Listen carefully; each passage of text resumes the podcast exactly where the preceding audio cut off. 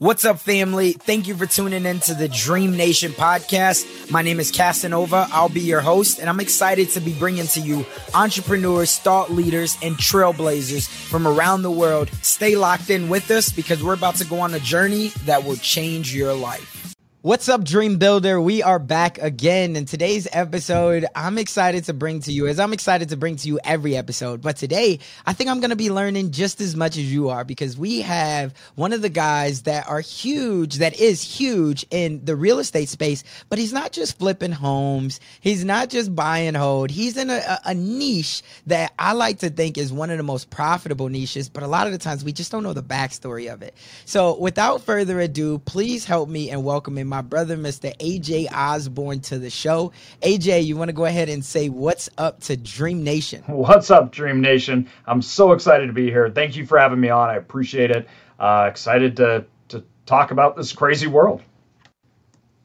Oh, absolutely, man. And I don't know if you've listened, but the way that I always love to start off these shows is I compare us as entrepreneurs to and thought leaders and change makers to superheroes. And the reason being is because we're constantly flying around the world, putting on a cape, and we're trying to solve some of the world's biggest problems. And so I know that that's what you've been doing. But let me ask you, a lot of the times, if we're just looking at your social media or your websites or, or seeing you on podcasts, we see a Superman, we see a superhero, we see that S on the chest. But a lot of the times we can't describe on the backside, who is that Clark Kent? Behind the scenes, who's that guy? So my question to you is, when it when the lights aren't on and when you're not doing interviews and everything else, behind the scenes, who is A J Osborne? Oh, that that's easy. I'm I'm a dad, a husband. I um I have four kids. My youngest is four. Um, and uh, behind the scenes, I'm chasing them around. I'm taking them up into the mountains. We're going fishing, um, or we're just cuddling on the couch, and I'm smothering them as much as I can possibly do. Um, it, it's you know. It's so interesting because I think that, like you said, I think people are like, they assume that superheroes inherently have these natural gifts and abilities and everything. But in the real world, economic superheroes, or however you want to look, like it just, I don't want to say it's boring, but it's just normal. It's the little things that we decide to do and how we spend our time and everything. That's it's, I'm very result driven, right? Goal oriented. I like processes that can make change, and I want to see things happen. Um, and it's by changing your focus and changing on what you do on the little things. You don't need to be a superhero to have massive, massive results and massive change. And that's so important for people to know. And I think, you know, one of the things about my story that attracts a lot of people and everything was, um, you know, I, I became fully paralyzed, uh, quadriplegic. And, you know, I couldn't do anything. So I, I couldn't bathe myself, nothing. Um, I laid in a bed, I on tubes, breathing tubes, couldn't speak.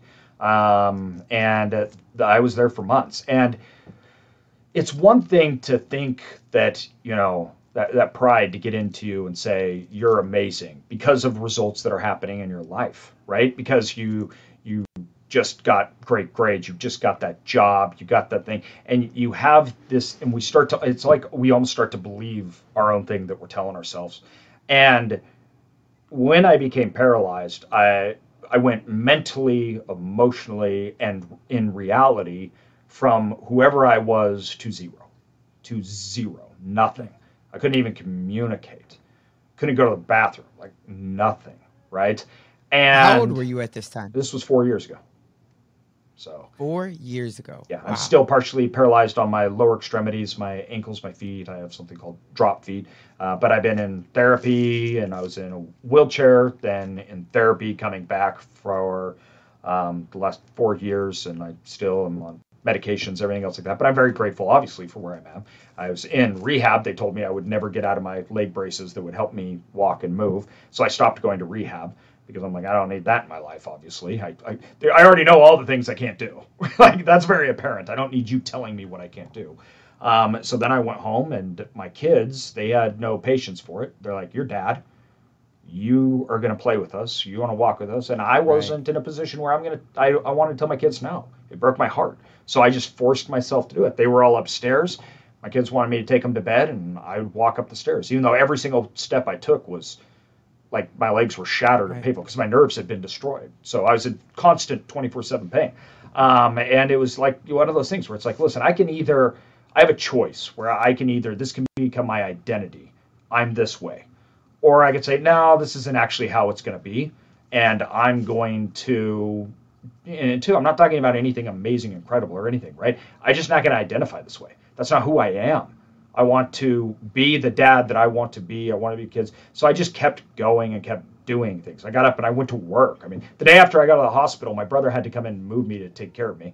Um, and he woke up and got me up and put me in a, a wheelchair. So he helped my wife. Um, and they took me into the office. I was only there for like twenty minutes or whatnot. But I came in, I'm like, I'm not dead, people.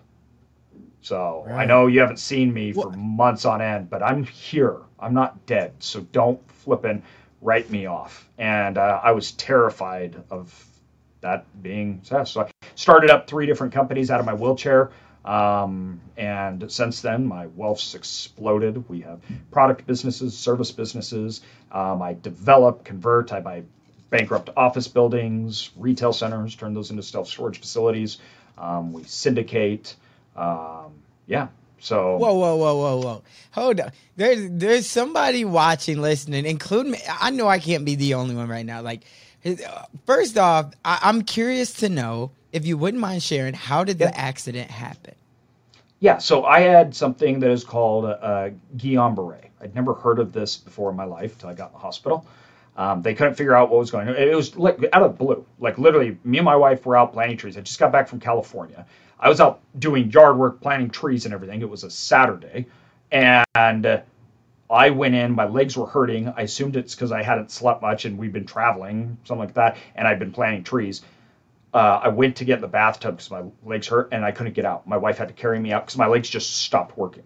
So I went from normal on a Saturday to I was being put on a breathing tube and put into a coma and then put into a uh, life support and on a breathing tube like that. Nobody even knew what happened to me. I just literally like one day just disappeared.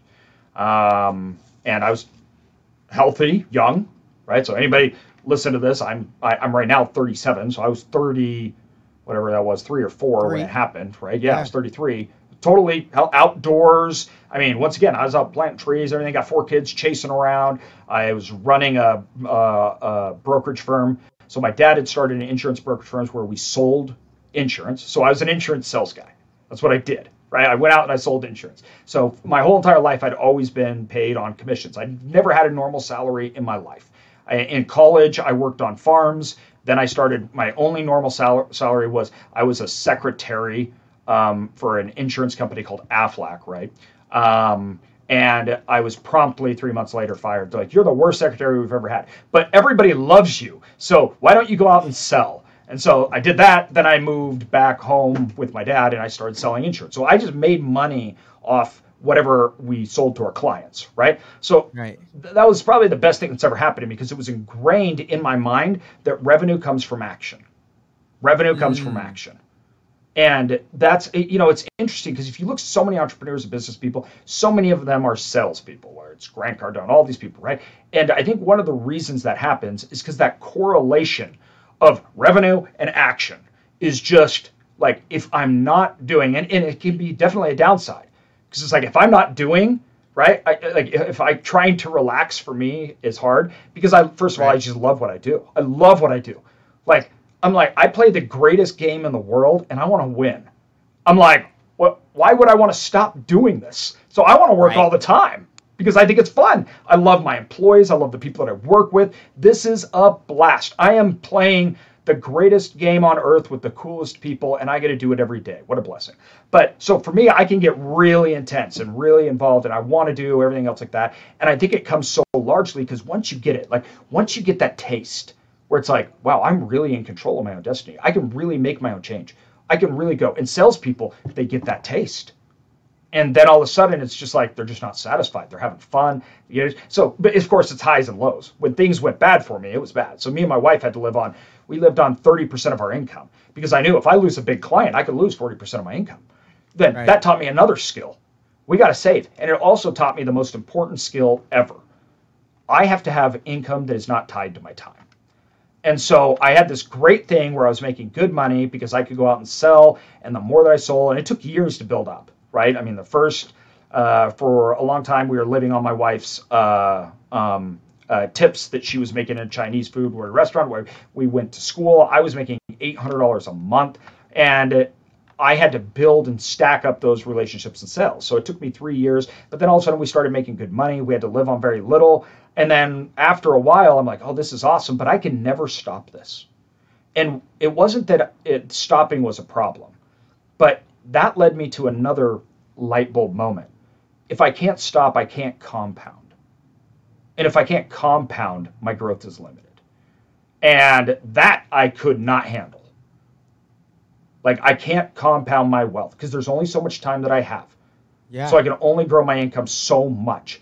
And two, it's dependent on me. So I can't put systems, process, people in place and have it grow without me. So then it was like, well, what do we got to do? So then me and my dad started investing in real estate, right? So we buy these little storage facilities out because we're like, ah, there's no toilet. So wh- why not? Let's try that. I didn't like multifamily. Um, and we realized, wow, we don't know anything about this industry. So it was like, this is not what we thought it was. And as I learned more about it, I actually loved it because of two things. First of all, I looked at it and I'm like, wow, everybody's got it wrong.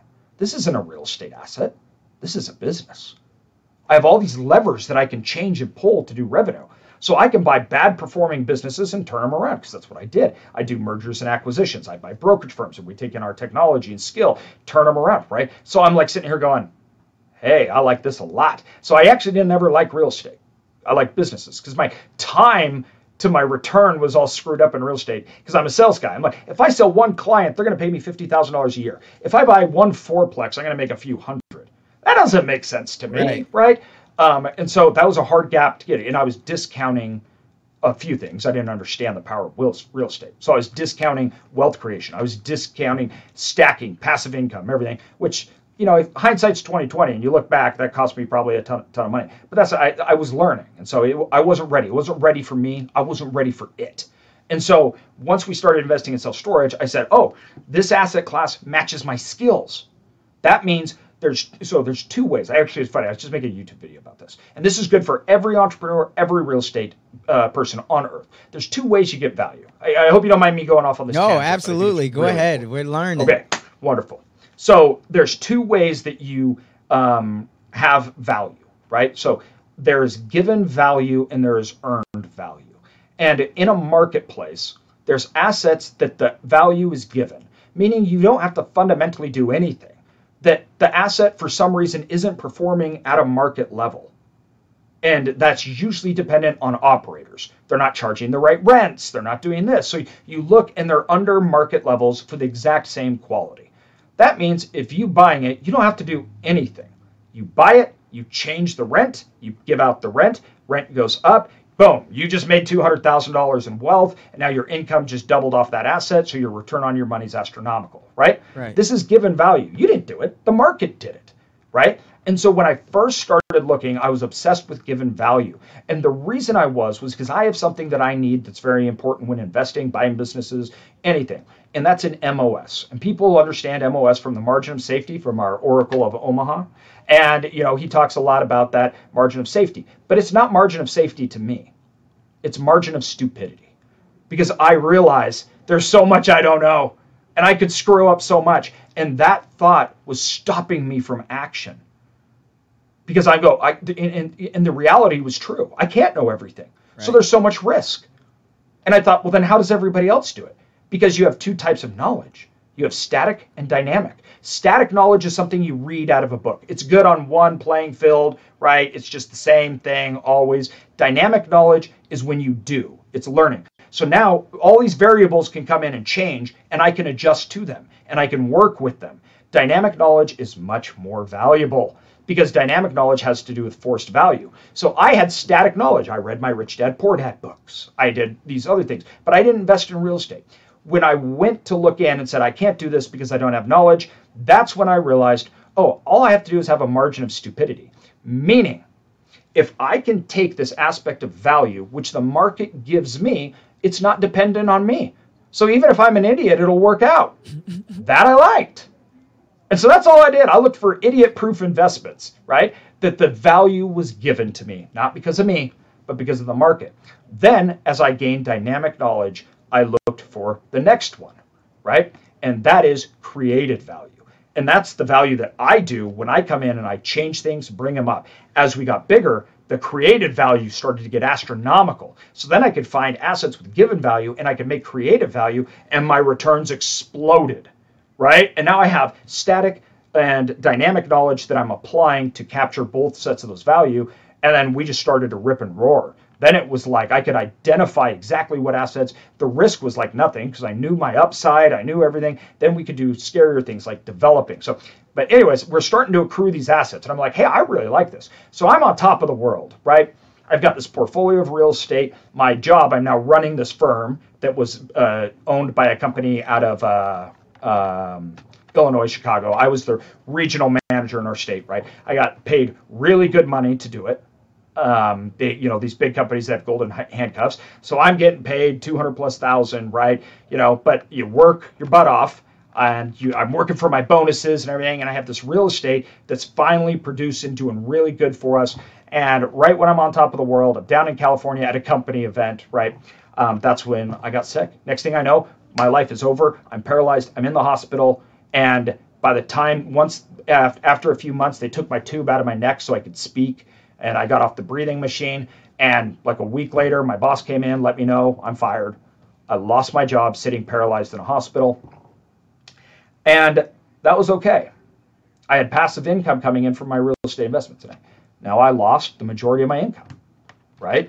But um, because of my lifestyle that I lived, I put everything into my investments.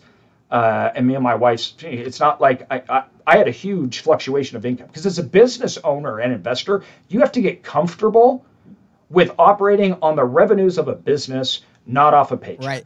And those fluctuate. And that's something you got to know fast. And, and salespeople learn that fast. Like we think that like these businesses are just machines that put out a check every single day at the same. That's not how it works. Right. They fluctuate massively. Quarter by quarter, things like that. So I may have a quarterly distribution from one of my companies that is like fourth quarter that will be thirty percent of all the income that that asset. And so like we have a product company we sell online, right?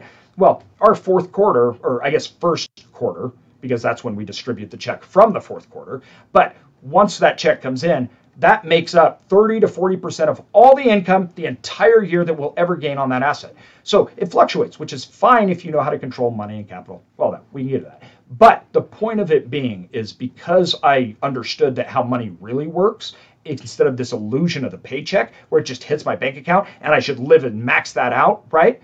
Um, I was totally ready for it. And when, too, when I went paralyzed, let me get straight. It's really important for everyone to understand.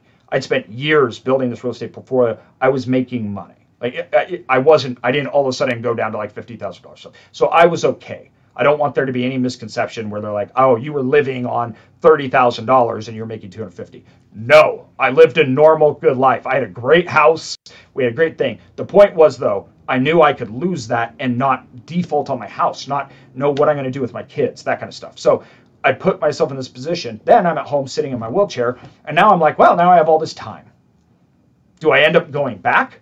Do I try to get better and in a few years see if I can get hired by the same company? And the answer was clear to me.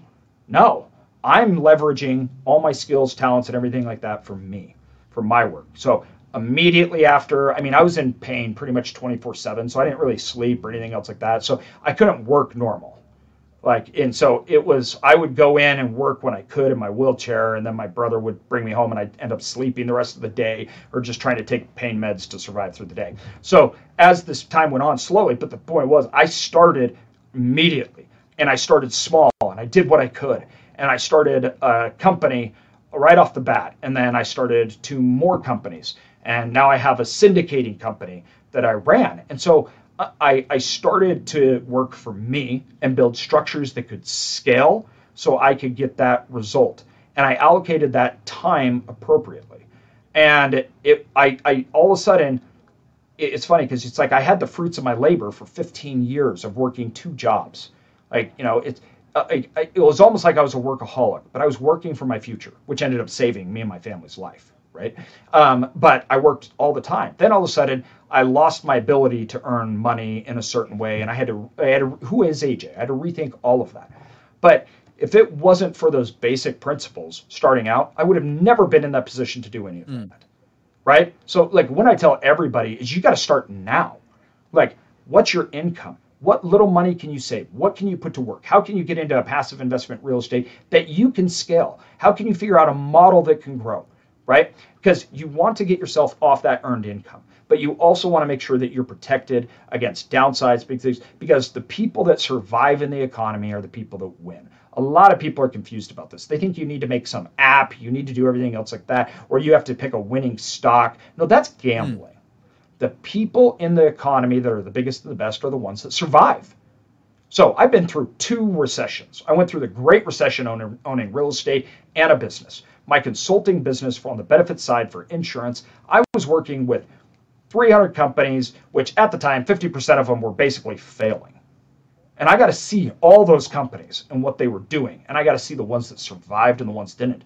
Because when you survive the downturn, which downturns are coming, they always do, always will. It's just part of it. It's how it works.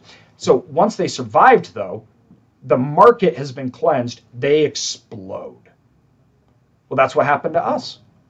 The market was cleansed by people that were doing bad things and everything else like that. We took advantage. I knew, and we said, this is the time, let's leverage up. I was buying real estate when people were like, dude, what are you doing? You're a moron. Literally, I, I built my I built my house, which was this really big, nice house, right, and everything. And I had my neighbors that were professional syndicators in real estate tell me, what are you doing? You're building a house in the worst real estate economic downturn we've ever had in the history of the world, and you're buying a nice home in a nice neighborhood. Like, those are the homes that right. will not sell. They're like, your value's like nothing. Like, you're an idiot. There's no even market for this. I built it for four hundred thousand dollars. Five years later, I sold it for like one point two or three, right? And so it, it's this idea that I said, listen, there's all this noise, but I, the way that money and fundamentals work is simple, and the process is always true. And if you can start applying those really basic things, which today where I live, a four hundred thousand dollars house isn't even available. You can't even find it. It doesn't even exist. Like, there is no four hundred thousand dollars homes when I live.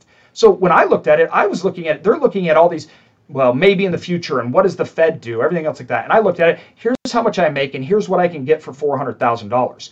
That takes roughly like five percent of my my monthly right. income.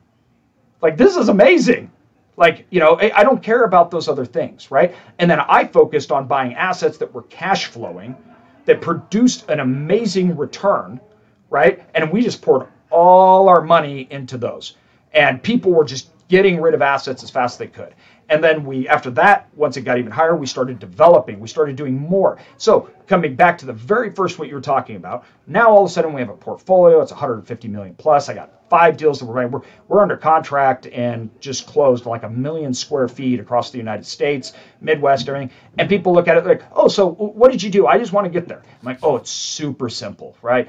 The only thing you have to do is work your butt off for fifteen years, make really good decisions, take advantage when times are hard, and, and go through hell in a handbasket, right? And then as you gain dynamic knowledge, learn. Now, the great thing about this is the margin of stupidity.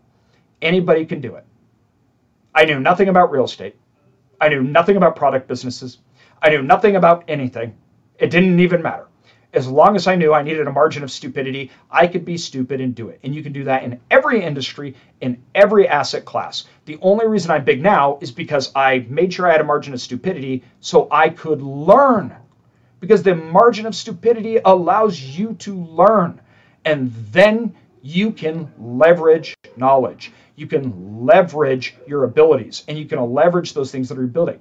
The people that are big, your heroes that you talk about, are only heroes because they leverage one hundred percent resources. They leverage time, they leverage money, they leverage technology, and they leverage it on top of systems that they know and create.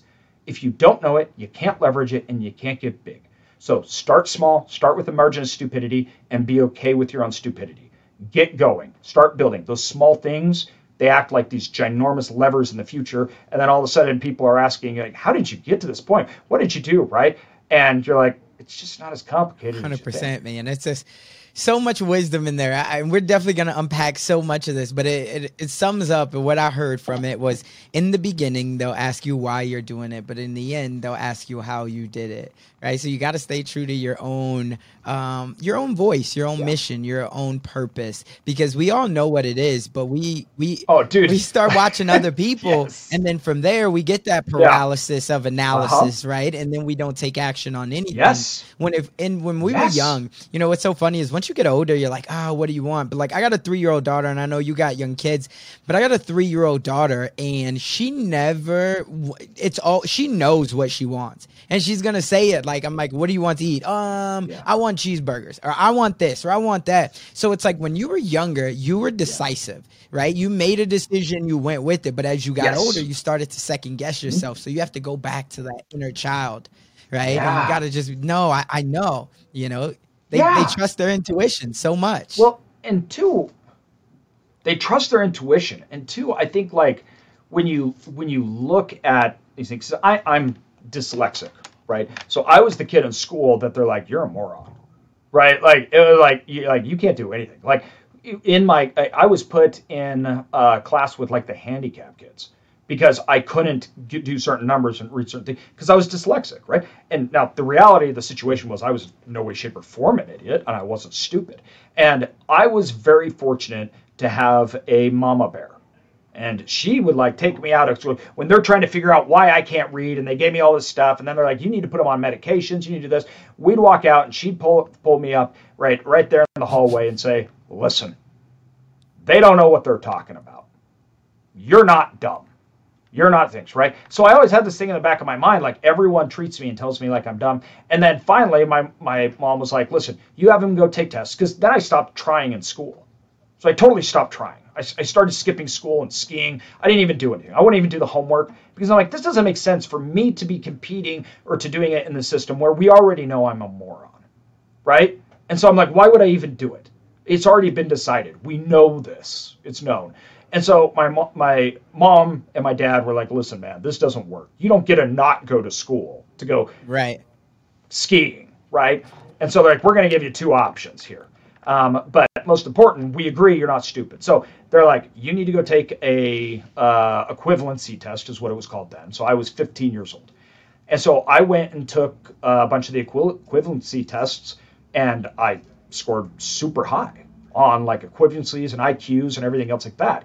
And they're like, so they're like, see, it's not you that's failing, it's the system that's failed you. And I'm like, and so then it became, well, okay, that may be true, but this is the system, not it. So then my parents made probably the best decision ever. They're like, you're right, you're out of school.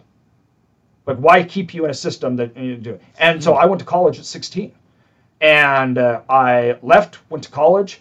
Um, and this is, you know, coming from someone that was a genuine idiot, right? I mean, like, I couldn't even hardly write. Like, it was, uh, you know, I'm dyslexic. E- even now, like, if I write an email, I know you that somebody's going to look at this and be like, what, what the heck? Is he an eighth grader, right? Exactly. I got to get it proofread. I got to get it sent out before I make an Instagram post. I'm like, I got to get it proofread uh, just because my brain doesn't work that way. And that's okay. So I became very comfortable with being dumb and knowing that this relationship between what people think you are and are doesn't exist. It's not true. Mm. It doesn't matter because they can say something and it has nothing to do with results. And all the smartest kids in my school call me to ask what to do today. I'm not a part of a graduating class, nothing else like that. I left college. I went on. I got sales jobs. I started being an entrepreneur, right? And that, for me, is the biggest takeaway. I'm, when you look at the heroes or anything else like that, you're like, I'm like, you're talking to a dyslexic kid that couldn't do very good in school. I was a horrible public speaker. Like, I, so I, you know, I was in church once, and I and I give a public speaker, and it's like you're, you're speaking at a church, and you look out, and you're like, you, you know, everybody's like, oh my god, you just know, you're like, I'm so bad at this, right? Like, it was like so bad at this, and now I do keynote speakers in front of three, four thousand people. Um, so. Getting comfortable and knowing that it's okay to not know, to be wrong, and to have faith that, that it doesn't mean that's who you are. And for me, faith was a very important part of my life. And it was identifying, I'm going to move forward in everything that I do, knowing that I can become better and that I can be a better person, and that I don't need to result down to the lowest level of me, because that's not who I am. That just may be in a particular part of my journey. And that's the uh, that is how entrepreneurs work. You're building something in the future that doesn't exist, and you don't have the skills to do it. You don't, because that's not how it works. You have to adapt, and you have to learn. You have to get people in. You have to be team players. You think Elon Musk right. built all this stuff on his own? He has like tens of thousands of people that works on it. He has more P H Ds than Harvard working for him to make things happen. Now, that doesn't mean he's not smart, a genius, not at all. But we don't, success doesn't happen on an island, and it's not dependent on your intellect or your resources. Entrepreneurs create. We build success, and we do that by putting us in our own position. We create a position around us for it. We're okay with the downfalls, because you have to be. Nobody's perfect. And I just feel like so many entrepreneurs, we have rock star entrepreneurs. And what you said is, is like Superman, right? We have this entrepreneur bell curve that I love to talk about, right. where we talk, it's like the hero's journey. And because of how we tell stories, you talk about Steve Jobs, Elon Musk, you talk about all these people, and it starts down, he was nothing, but he was so smart and he built everything and he was successful. But the problem with those stories is it's not applicable to us, and it makes us go, yeah, but I'm not him, so I obviously can't do that. And that's so far from the truth. It doesn't work that way. That's not how business economics work, because markets don't care about you. They don't care what you look like. They don't care about your degree. Markets care about one thing and one thing only. They care about price, they care about value, they care about service, and as long as you can deliver that to them, you'll be successful. Man, so much wisdom. I I feel like before I can, you answer all of the, the questions before I can even get them out. But again, I, I never want to stop. Sorry. Again, you're giving so much value, and I'm sure somebody's watching or listening to this right now, like absolutely, they agree with everything that you're saying, and I know I definitely do. Let me ask, though, there's something, one of the things that people struggle with is when they're going to start a company, because a lot of people have ideas, and these ideas could be, yeah. you know, million dollar ideas, but they don't understand the power of partnerships and leverage. And from a strategic standpoint, they say, okay, well, you know what, I'm the salesman, but I, I don't necessarily know how to do the marketing, or maybe I know how to do both, but I don't know how to do the paperwork, or I don't want to do the phone calls. How have you been able yeah. with starting multiple companies? You're like, what does your process look like when you decide you're going to start a company and you know you can't be the end all be all? Who's your first hire? Yeah.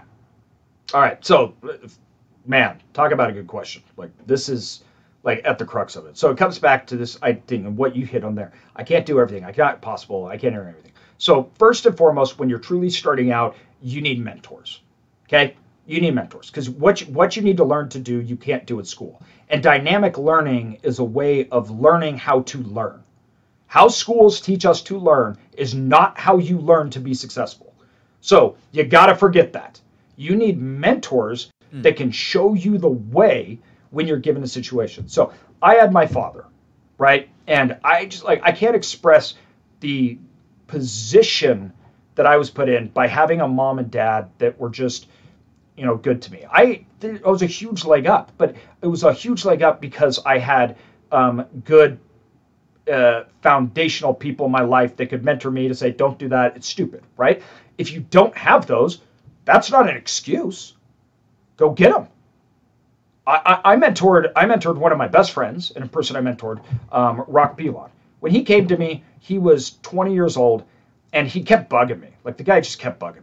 He was like, hey, can I come? I'll work for you for free. I'm like, dude, no, right? I'll go out to lunch with you. Like, I loved his hustle. I loved him. He's like, oh, I'm going to sell these T-shirts that say this thing. And, and I was very blunt with him. I'm like, dude, you don't have a model. You don't have a P and L. You don't, like, none of this is going to work. And I said, the only way I'm going to talk to you is if you get serious about this, you need to go look what a P and L is. You need to look where your money's going, how you're making it. You need to come back with me facts. He immediately did it. I'm like, oh, okay. So then I had another conversation. He kept doing it. Then eventually I hired him. He came on, and then I he'd come in with questions about his company. He he runs. He what did he do last month? Six million dollars last month um, on his company's Jim Reapers. You can go look him up. I've got podcasts with him on on my podcast and everything. But as he would come to me, I didn't tell him what to do. I didn't make him successful. That's not how it worked. I didn't create his company for him at all. I didn't do anything with it. It was his company. But when he would come and say, well, hey, I have some ideas, and this is how you should look at this. This is why you're wrong. And he took that and used that to apply into his business and create damage, right? So he didn't have anything in life. He was a poor kid. He, he lived in a trailer, right? His parents were divorced. He had no, nobody in that to it. He knew he needed it. He reached out. He didn't make me do anything for him. Nothing, right? He did it, and he didn't expect me to give anything to him. So if you're starting out, go find mentors, right? And I, even with like me and my dad, so me and my dad came up and I'm like, hey, Dad, I think we can do things a lot better than this. Sales is great. He taught me how to sell. At Parker, our purpose is simple. We want to make the world a better place by working more efficiently, by using more sustainable practices, by developing better technologies. We keep moving forward. With each new idea, innovation, and partnership, we're one step closer to fulfilling our purpose every single day. To find out more, visit parker.com slash purpose. Parker, engineering your success. Everybody in your crew identifies as either Big Mac Burger, McNuggets, or McCrispy Sandwich, but you're the Filet-O-Fish Sandwich all day.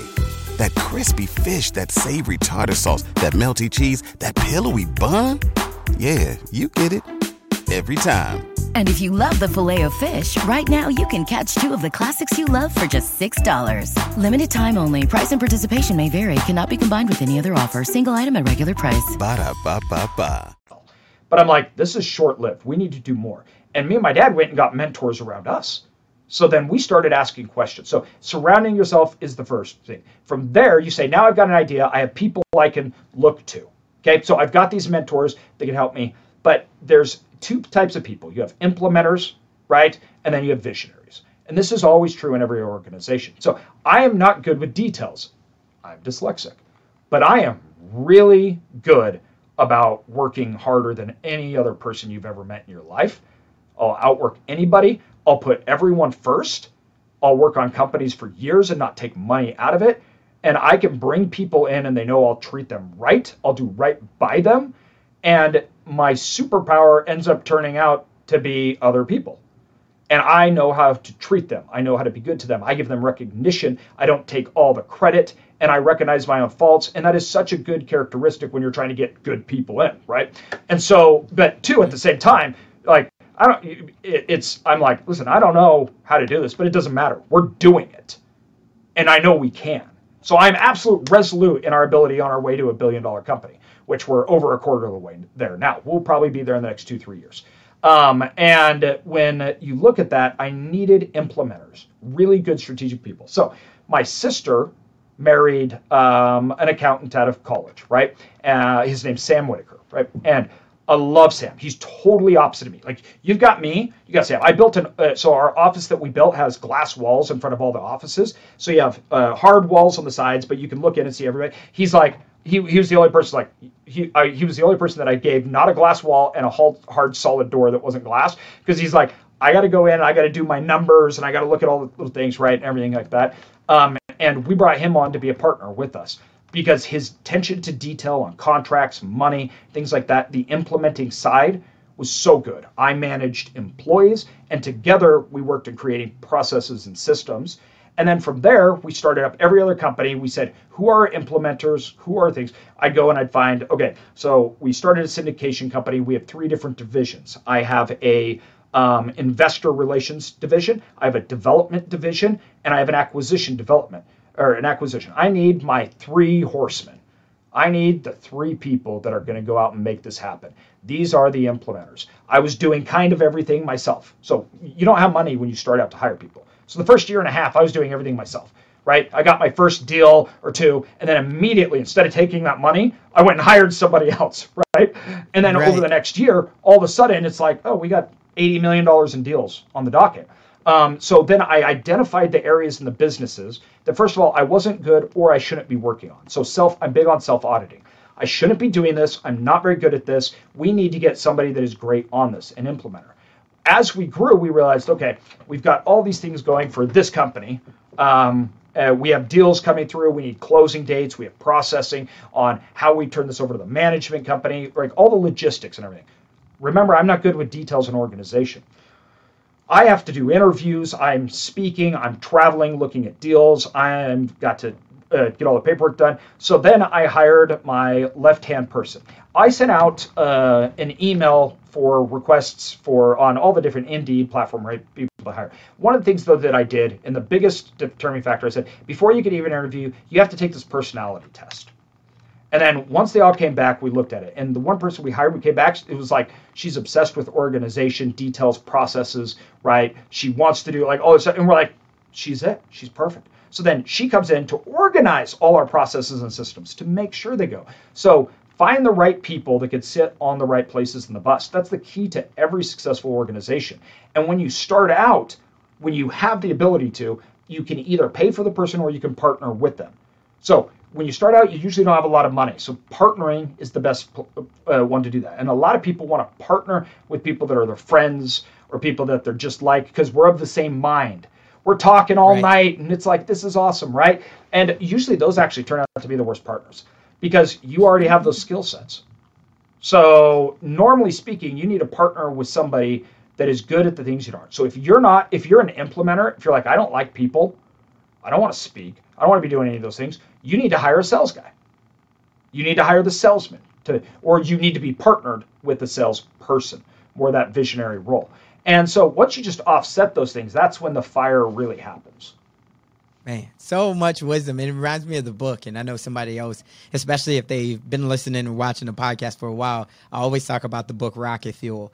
And that was uh, yes. just right there, right? That integrator yeah. and the visionary. And it's so funny because I'm just like you. I'm definitely that visionary. The small details, it's like I don't I don't want to. I want to be just yeah. big picture. I want to be able to pitch yeah. the vision. I want to be able to keep people on board, nurture on them, love on them, right? Same yeah. as you. So I can definitely relate to that. So so much yeah. wisdom. Now, and, and, and I and appreciate the thing with you Rocket sharing. Fuel. Yeah, the yeah. thing with Rocket Fuel is great book and stuff, but I, I don't, like, they talk a lot about partnerships and everything, but what they don't talk about, like, lots of times in Rocket Fuel is the individual hiring and the placement of the people. So, and Good to Great talked a lot about this, and I and I read Good to Great a long time ago, right, and that's where I got the putting the right people on the right seats on the bus. Um, and a lot of people are like, oh, yeah, Good to Great's for big organizations. And I'm like, well, do you want to be a big organization? Hmm. Because if so, you should figure out how they freaking built it. Because that's the key, is where do we put people? How should they act? Then the next step of that is how do we how do we monitor? So how do we make sure that the result that we want is happening? And that's where before you hire people, you need to have some re- resemblance of processes and systems. We need to do X, X, X, and X to get Y, right? Like you need right. to have that figured out so they can come in and do it. And if you don't, you need to hire somebody that can create the processes and systems for you to run. E O S is a great book to read too. On top of that, you have um, what's the the book that the E O S program is basically based off of? I read it so long ago. It talks about the difference of being uh, business and basically just a one person gig, right? And this has to do with scale, everything else. Um, yeah, is it by Michael Gerber? Shoot. Um, no, it's not by Michael Gerber. Let me, you it's know, all right. I well, we'll definitely, we'll find yeah, it. We'll, we'll figure we'll it out. Put it. And put it in the show notes. Yeah. Yeah. Because uh, it's a good will. book. Because it talks about it talks about the difference of being a one-man show and being a business and get, getting yourself out of all the day-to-day stuff um, so you could scale. And it, this is what me and you were talking about, right? That's exactly what we're talking about. Putting the right people, identifying them, and creating processes so you can measure their success. And once you do that, that becomes very easy. You can see it all. And then all of a sudden it's like, hey, we need to hire this person to do this. We need to have this set up. I have this technology to monitor what they're doing, how they're doing it. And once you get that dynamic knowledge, I don't have the direct answer, right? It's not like I'm saying, go hire Bob and I want you to do Bob to do this. No, I know how to look at my business and find out who that person is and then figure out how to create a process for them. That's actually the knowledge that you need. Mm. That's the knowledge you need. Wow. I love that, man. That's so, so, so solid. Um, no, it's so funny because we've been having so much on just understanding the strategies after you have a goal in place, going back to your desire and then understanding the right strategies. But one of the things that you said early on that I wanted to definitely tap into before our conversation ends is having the right model. And a lot of people right now, they're looking into real estate and they're trying to figure out what the right model is, right? I think the most glamorous model that's out there is wholesaling, right? Wholesaling of some yeah. point, and, and a lot of people start off wholesaling houses. Quick and big. It's yeah, but they know that eventually that's not where they want to stay, and maybe yeah. it's not even where they want to start. And you've been able to really become a profound player in the self-storage space, right? So talk to me about, do you think for somebody that is just starting out, do you think that that's a, is that an area that you would recommend? Or is it like, nah, I would say get your feet wet here, get you a little bit of capital, and then move to this space? No, don't wait. Um, don't so wait. When I look at, yeah, don't wait. If you're going to do something, so like you're talking about effort and time that you need to put in. The effort to do small things is the exact same time thing as the effort to do big things. And mm-hmm. for me, commercial real estate, C R E, right? If you want to end up in there, just start there. Because they're like, I think self-storage offers the greatest opportunity for any individual to get into commercial assets. And the reason why is this. The market is divided unlike any other commercial asset outside mobile homes. Talk about that. So what happens with the self-storage market is seventy-four percent of all self-storage assets are owned by single owner operators and their mom and pop. Now, that's changing rapidly. When I got in the game, it was ninety-two percent of all self-storage facility operators were owned by single operators. So think about that, because I went through the Great Recession when nobody was buying and nobody was selling and yeah. nobody was building. So literally this happened in a ten-year time frame where twenty percent of the market evaporated into bigger players like me, right? So, but when you compare this to any other asset class, multifamily, retail, large industrial, it's the opposite. They're only twenty percent of those markets are owned by mom and pop. So when I looked at how I wanted to get started, it was simple. Well, I need opportunity and I need a place that I can compete. Well, seventy-two percent of the, this market I can buy. And two, seventy-two percent of this market is individuals, mom and pops, that are probably not doing a very good job. So for me, it would just made sense. It was like, there's just opportunity here for me to get in, to buy and make change. I looked at multifamily and I looked at all these people in multifamily and I'm like, whoa, you guys are freaking awesome. Yeah. How am I supposed to compete with you? So I walked away from it because I didn't get it. I didn't. How am I going to compete with the twenty percent when everybody's amazing? Right? I needed a margin of stupidity, and I just couldn't find it there. Um, not saying that you can't or you won't or don't or anything else like that. That just wasn't my game based upon my skill set and my knowledge. Um, so self-storage, though, too, I could start really small. I could go into fifth-tier markets in a small city and buy something for a few hundred thousand dollars.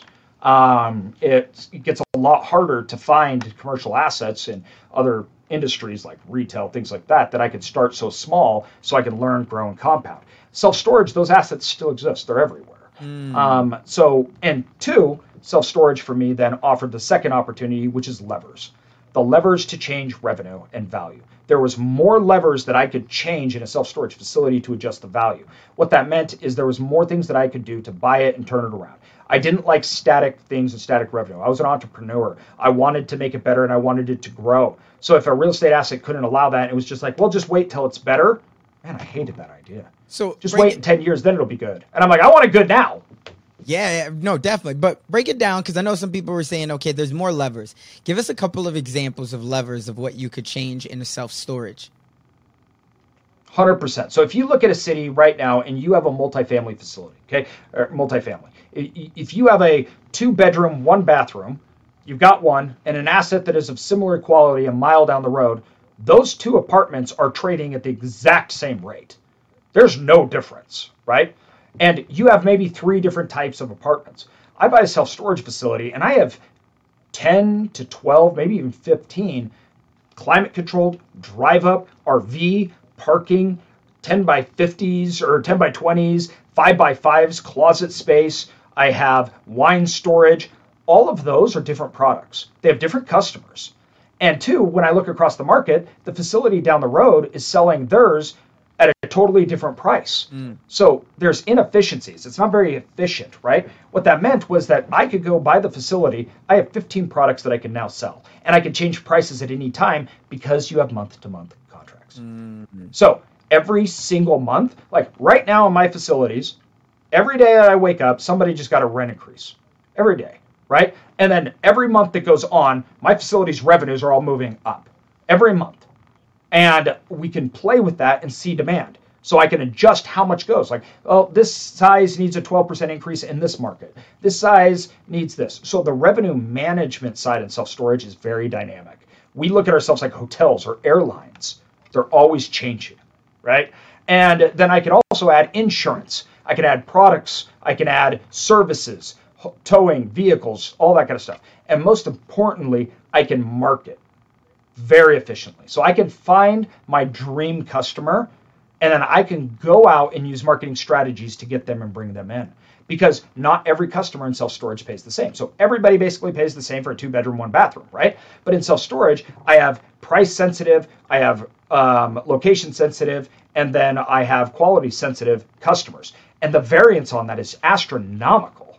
So I can identify, you, listen, you're a location sensitive customer, meaning you want it by your house. So you don't go past a mile or two to rent a self-storage facility because he's he's location sensitive. So the value of that unit to him versus someone that's just three miles away, maybe forty percent more. Mm. Well, why do I want that guy? Get rid of that guy. I'm going to go after this guy, and I'm going to charge forty percent more for that storage. Right. So those are the types of things that we do. So I can buy a facility, the exact same unit type, right? I may put zero cap, CapEx in it, and I'll increase revenue by forty percent. Wow. Man, so much. I'm sure somebody else is, is thinking right now, I got to get into self-storage for sure. And I think that it's just, it's always been, I would say, more of an untapped market because, again, with the public, and it's kind of like yeah. when you think of the betting world, right? You think of public money versus smart money, right? And all of the public money is in yeah. single family houses. Some people are now, you know, move up to yep. multifamily, but people aren't talking about, you know, self-storage. Right. And and I think that a lot of yeah. it, it just becomes, it's almost like foreclosures. I'm sure you've heard the stories back in the day. You, you should just go to the courthouse. Right. And then you would see the same four or five guys yeah. that's right in that room. And so a lot of the times, if you don't have the right mentor with the right model, a lot of the times yes. that's where it could feel daunting. And you're like, OK, I can never get in there. Yes. Yeah. And, and with self-storage, the downsides to self-storage to me are very clear. So first of all, self-storage in the commercial asset space, its worst enemy is self-storage. So you can overbuild a market. So that's your number one danger, is that a market will be overbuilt. They'll build too many units not to fill demand, and then prices have to lower, right? Um, but the sec- second part is uh, uh, the operational complexity part. Now, for most people, they're like, oh, self-storage is really simple. There's no bathrooms. There's no things like that. That was why I got in it, right? But in order to do all the things that I was talking about to really actually make this thing work and make good money, um, it takes more operational know-how. I mean, I got, we have training programs for employees. We have sales programs. We have insurance upsell programs. We have revenue management software. We have traveling trainers, audit systems. Like, you know, it's, we're running a business and we treat it like one. Um, and so then all of a sudden you get some people that are like, oh, I don't like that aspect about it. And two, it also lends to the fact that big boys get bigger, right? Now that's true in anything, but with self-storage, there's an actual operational edge, right? Like I was telling you about, one storage facility may have forty percent lower revenue than the other one. That's all due to operations. So performance of big guys and small guys is so, so different. But to me, all those downsides that people talk about, I'm like, that's actually the upside. Hmm. And two, self-storage, I actually think you can make way more passive. So small facilities, you can totally automate it, one hundred percent. Like I have technology that is, people can rent a unit, access the doors, gates, everything off their app. I don't even need to have somebody help them. Mm. And they don't even need to change locks, nothing. So small facilities, you can really optimize and audit. So it's like really, really hands off. Um, but the bigger you go, the more complexity it gets, which once again, that's the opportunity. Yeah, so much wisdom, man. And I appreciate you sharing it. I'm sure somebody right now, they're about to go to Googling how to exactly can they get into self-storage, right? And just like you said, I think when people are yep. thinking about fifth tier markets, right, or those small towns, a lot of, especially with baby boomers, yeah. right, and in small towns, there's just a lot of people that are needing to put their stuff into storage right now. And especially with also, and yeah. correct me if I'm wrong, because maybe you see it a different way, but when they start um releasing uh all of these um moratoriums for foreclosures, right? And people all of a sudden start getting put out, and they maybe because their credit's not right at that time and they need to do some work and they have a lot of stuff, now they got to figure out where they're going to put some of their stuff. So then it goes into storage. And in a small town, yeah. you know, that's where a lot of people aren't thinking about. You know, I think about Nebraska and I'll say, oh man, all of like western Nebraska or small western Wyoming or something like that. I'm sure there's probably some, you know, some opportunities there that a lot of people are just overlooking. Yeah. Yeah, the, the big boys, like, so I started in small cities, right? I could never go to a small city today. And it has to do with capital allocation. For me to buy a three hundred thousand dollars facility, that makes no sense. I buy five to fifteen million dollars facilities. So I'm never going to allocate capital because the return on my capital is just stupid low. And I it's just like that just doesn't operationally make sense. So all the big boys never go there, which means there's more opportunity right. to get started in. And when you and when you're looking at the economics of self-storage, it was one of the big reasons I got into it. So I love understanding economics, particularly macroeconomics, why people are doing what they're doing. And in the United States, right, we've seen mass increases in housing cost, prices, everything. Land is finite. So what we've seen is uh, increase in the or the decrease in abilities, uh, average American's ability to consume more square feet in a home. So square feet has been dropping in homes. Renters are going up. Then we have legislation and regulation that has come in. So now you have H O As, you have cities. You can't build a shed there. You can't park a boat there. You can't do anything else like that. So self-storage boom isn't due because we just consume more. Like that's a fallacy that people say. It's the ability that we don't have the Uh, we don't no longer have the ability to store, utilize, or rent in the same way we did thirty years ago. And two, our ability to consume is so cheap. So if you look at it like, oh, Americans are greedy and they hog more, everything else like that, it's actually counter, that's actually the opposite. So what we spend per toy now is a fraction of what it was thirty years ago. So I can buy a boat now when I could have never bought a boat thirty years ago, right? I can, you have financing and now available, but most importantly, you have outsourcing, cheaper markets, cheaper products and goods. So America's ability to consume, their dollar goes way more now today than it ever did, yet their ability to house, take care of is way lower. Then you also have the distru- uh, disruption of technology, which has disrupted workforce, which means I don't need to live where I work. And two, your traditional aggregated spot in town centers to get products is now gone, meaning I can run businesses out of my home, I can consume anywhere. So now it's fragmenting and breaking it apart. So where do businesses house their stuff? Where do people put their side businesses? Where do people do all this stuff? Well, it's storage. And so the demand for storage, right. uh, economics, economically speaking, is very fundamental. And it's very, very strong, unless we think all of a sudden for some reason that, you know, and people are like, well, if housing gets cheaper, well, look at the Great Recession. Housing did get cheaper and storage skyrocketed. And uh, that's what we see. Right. Because it benefits from momentum. And I think technology continues to disrupt. And I think that consumers will only be able to consume more because you have trillions of dollars trying to make consumers consume more at a better rate, which means you lower price and products. But real estate is only going to go up, and your ability to house things due to regulation, everything, that's only going up. So all those things bode very, very well, business, economics, and personal consumption, right, for storage. Yeah, no, I did. That makes one hundred percent sense. One thing you just mentioned, though, was the financing. And I'm sure somebody that's wondering about that, like if you want to try to get financing, you find something that's six hundred, seven hundred thousand and you want to try to get financing, where do you, do you go to like an ag bank or is it just a regular commercial bank? And they're going to say, yep, you know what, we can help you. So you can do it two ways. Yeah, like before the recession, financing was very hard for recession or for storage. After the recession, every bank wants storage. They all won. It was the lowest defaulting real estate asset class in the world. So wow. every bank was like, what have we been doing? Why aren't we buying this? All the previous notions of self-storage were wrong. People thought nobody's going to pay for a storage unit and default on their mortgage. That was actually opposite. Everybody defaulted on their mortgage. Nobody defaulted on the storage, and they actually bought more. So what they found is people will keep paying storage even when they're defaulting on their big bills. And they always pay. Because if you don't pay your storage unit, I'm kicking you out and I'm selling all your stuff. Right. Right. And it's so little, fifty bucks a month.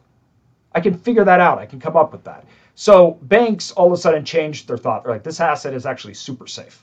So we want more of it. Um, and it, self-storage offers really good opportunities for regional banks as well as larger banks that give like S, uh, uh, S B A loans. So small business loans right now, the S B A program um, is really good for storage because you can come up with a business plan. You can come up with a operationally speaking and how you're going to do it. You can put down ten percent. I mean, it's like we have a six month no payment program right now for S B A loans. So to get started in self-storage, it's never been easier, ever. More banks want to do it. S B A programs are perfect for it. More people want to invest in it. Um, it's the easiest time we've ever seen it. In the self-storage is the newest real estate asset class out there. So it didn't even come big until the eighties or nineties when people actually started to even know what it was. It started yeah. in the seventies, right? Like this is a brand new asset class. That's why banks wouldn't invest in it. Because they're like, it's never even been through a real uh, market contraction that had to do with capital. So we don't know how to perform. Well, after that, it performed perfect. So now all their models can underwrite it and everything else. And everybody's aware. Everybody knows what self-storage is now today. twenty years ago, that wasn't true. Like if when I started in self-storage, like it was people were like, you're buying what? Why? Who buys self-storage? That's like a junkyard, right? That's not at all how it is today. Self-storage is big, high-end buildings that are Class A assets in downtown markets that look like hotels. Um, right. It's so it's a very traditional asset now, and financing is readily available. So why do you think more people are not? Why is this still so slept on? Is it just because, like so, I said, public money, smart money? Yeah, I, I think it, it it is a lot to do with that. I think it's a lot to do with operations. And two, also the barriers of entry for storage are much lower than other asset classes. So even if you look at like big ones, so if I've got a fund that has a billion dollars, to, to go buy two hundred million dollars of storage compared to buying two hundred million dollars of apartment complexes, it's so much harder. You're talking about storage, average storage facility probably costs eight million dollars on the high end. These are big storage facilities, right? And once you get into first clear, like Seattle, L A, things like that, yeah, they're going to go up to like twenty million, right? But any normal storage facility, big, high end, nice, right? one hundred thousand square feet, I'm paying six million bucks for. If you were to buy a big, high end, nice apartment building in any market in the United States, you're up into thirty plus million. Right. You go into big markets and you're going to drop one hundred million.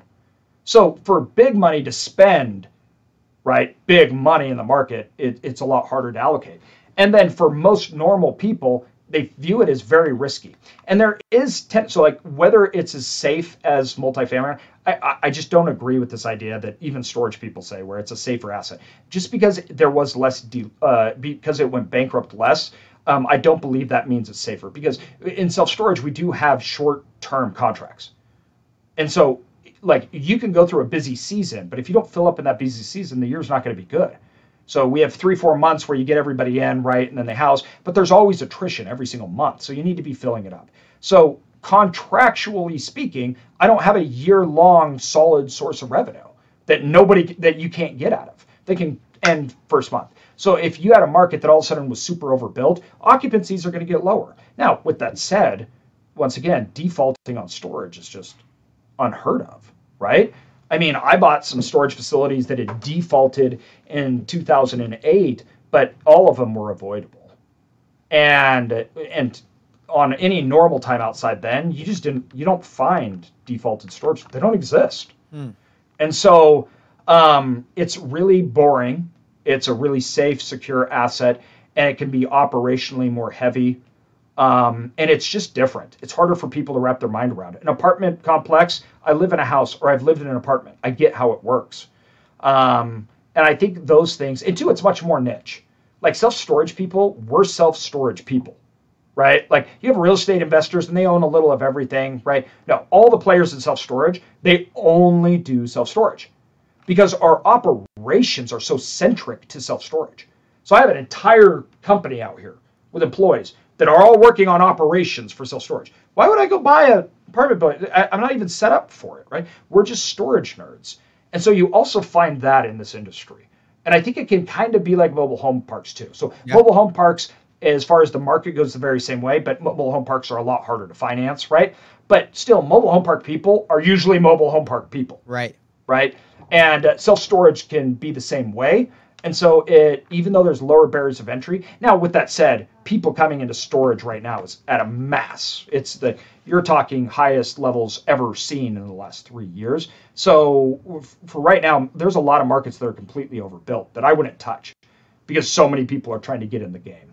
Um, and is it a sense? It's, I think those why. Is it as easy as, you know, looking at what the population is, maybe over the next three years, what the general population is expected to become? No. Like, how do you know if it's no? So you have, yeah. This is this is the crux, dude. This, this question you just asked is you you live and die by this demand, nothing else. So understanding de demand comes into two things. The easy part is understanding square foot per capita. How many square feet of storage per capita is in that market? And this is where we've gotten really good. Like, I can really understand demand because I, you could look at a place like where I live and they have eighteen square feet, twenty square feet per capita, but everybody's full. And you're like, that's insane. Because you can go to um, markets in the Midwest and they have six square feet per capita and there's vacancies right. and lower rates.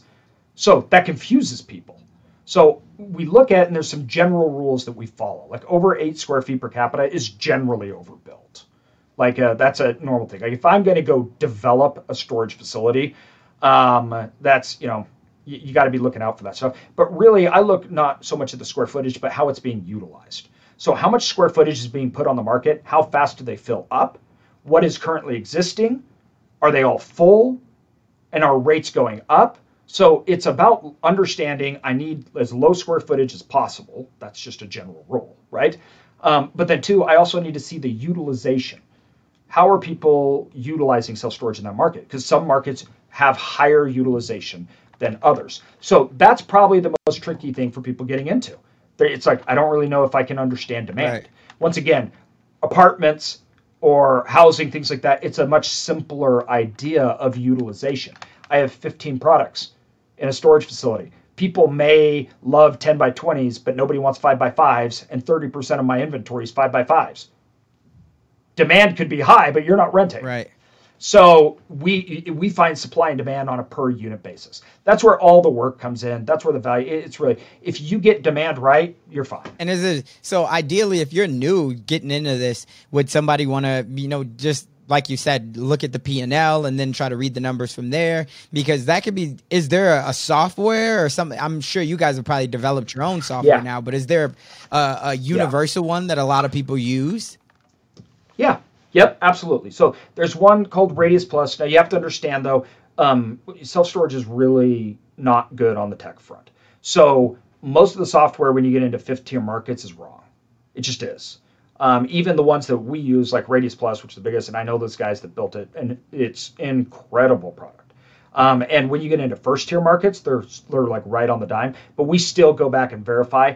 The best thing you can do, though, is secret shop. If you're in a small market, small town, looking at a small asset, go in, talk to the managers, see what they have, see what they don't, write it down, and figure it out yourself. You need to confirm. So I take the technology, and then I go and do on-the-ground secret shopping. We confirm, build those two things out together. And that's how we measure. Got it. And when you say on the ground, I'd imagine you you have somebody on the ground, right, that, that does this. This is your leverage yeah. piece going back yes. to it all. For the last fifteen years, I did it all the time. I did everything, right? But now we have people that go on the ground. Yeah. No, I, and I, I definitely understand. And, and uh, I'm sure somebody else is, again, they're, they're creative, they're witty, and they're like, oh, man, this is good.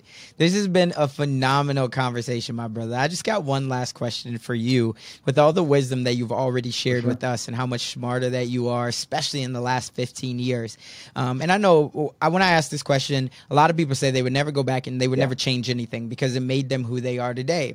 I always yeah. call it out and I say, yeah. eh, I don't know if that's true. I think we would all change something if we could. But I, I give yeah. people the grace and they say they wouldn't, and I understand where they're coming from. So I've learned to ask this in a different way.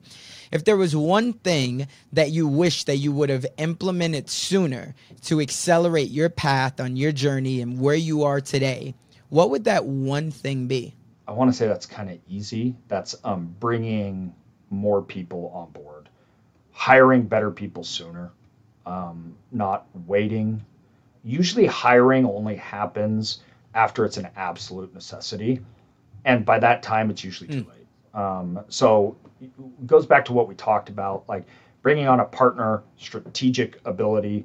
Like it's, it, don't do it by yourself, and do that quick. Identify where it needs to be, identify areas, because the people that you bring on don't just fulfill roles or take care of demand or need, they also create it. And so if you're trying to grow and if you want to accomplish something, most times you can't ever do it by yourself, and that thing needs to be created. You need to bring them on fast, and you need to partner, and you need to bring on those special people immediately to create it and get it done. There you have it. Man, this is, again, I want to be the first one, if no one else has told you today, to say thank you. And I really appreciate you, my brother, for all of the wisdom that you've dropped with us. Uh, we'll make sure that we put all of the links in the show notes. But for somebody who's looking to stay directly connected with you, where can they find you at? Yeah, I'm pretty easy to find. A J Osborne, Instagram. I'm putting everything we're doing all the time on there. I have two podcasts. One is strictly storage. So if you really want to know about storage, we put it Self-Storage Income. And the other one that I have is just the A J Osborne podcast. Um, I have the best-selling book in the industry. Um, my goal, everything we do is free. I, everything. There's no tripwires. There's no nothing. So I make money by doing projects, partnering with people, and people bringing deal. So we have YouTube, Instagram, all exposure, all information we put out there for everybody. So if you really want to learn about it and dig in, there's a ton. There you have it. Well, remember, just as he said, Dream Nation, you got to take action. Revenue, rewards, action. And we all have a dream. You have a dream. I have a dream. Everyone has a dream. But if you do not take action on that dream, we all know that that dream will only merely be a fantasy. That's all for this one. We'll catch you on the next one. That's all we got for this episode. Thank you for sticking around. That truly means a lot to me, and hopefully that means that we delivered massive value on this one. If you haven't already, the way that you could say thank you to myself and the team is just by heading over to iTunes and leaving a review and a rating. That's what iTunes loves to see. That's how we get out there even more. And I would definitely, definitely be grateful for it. I know the team would as well. Do me a favor and head on over to Dream Nation Podcast dot com. That's where you're going to be able to find all of the resources that we talked about in today's episode, as well as more exclusive content. And you'll also be able to sign up to our email list where we have more exclusive content. And we always love to hear the feedback from you all because you're our tribe. So remember, in the dream we trust, we'll see you on the flip side. At Parker, our purpose is simple. We want to make the world a better place. By working more efficiently, by using more sustainable practices, by developing better technologies, we keep moving forward. With each new idea, innovation, and partnership, we're one step closer to fulfilling our purpose every single day. To find out more, visit parker dot com slash purpose. Parker, engineering your success.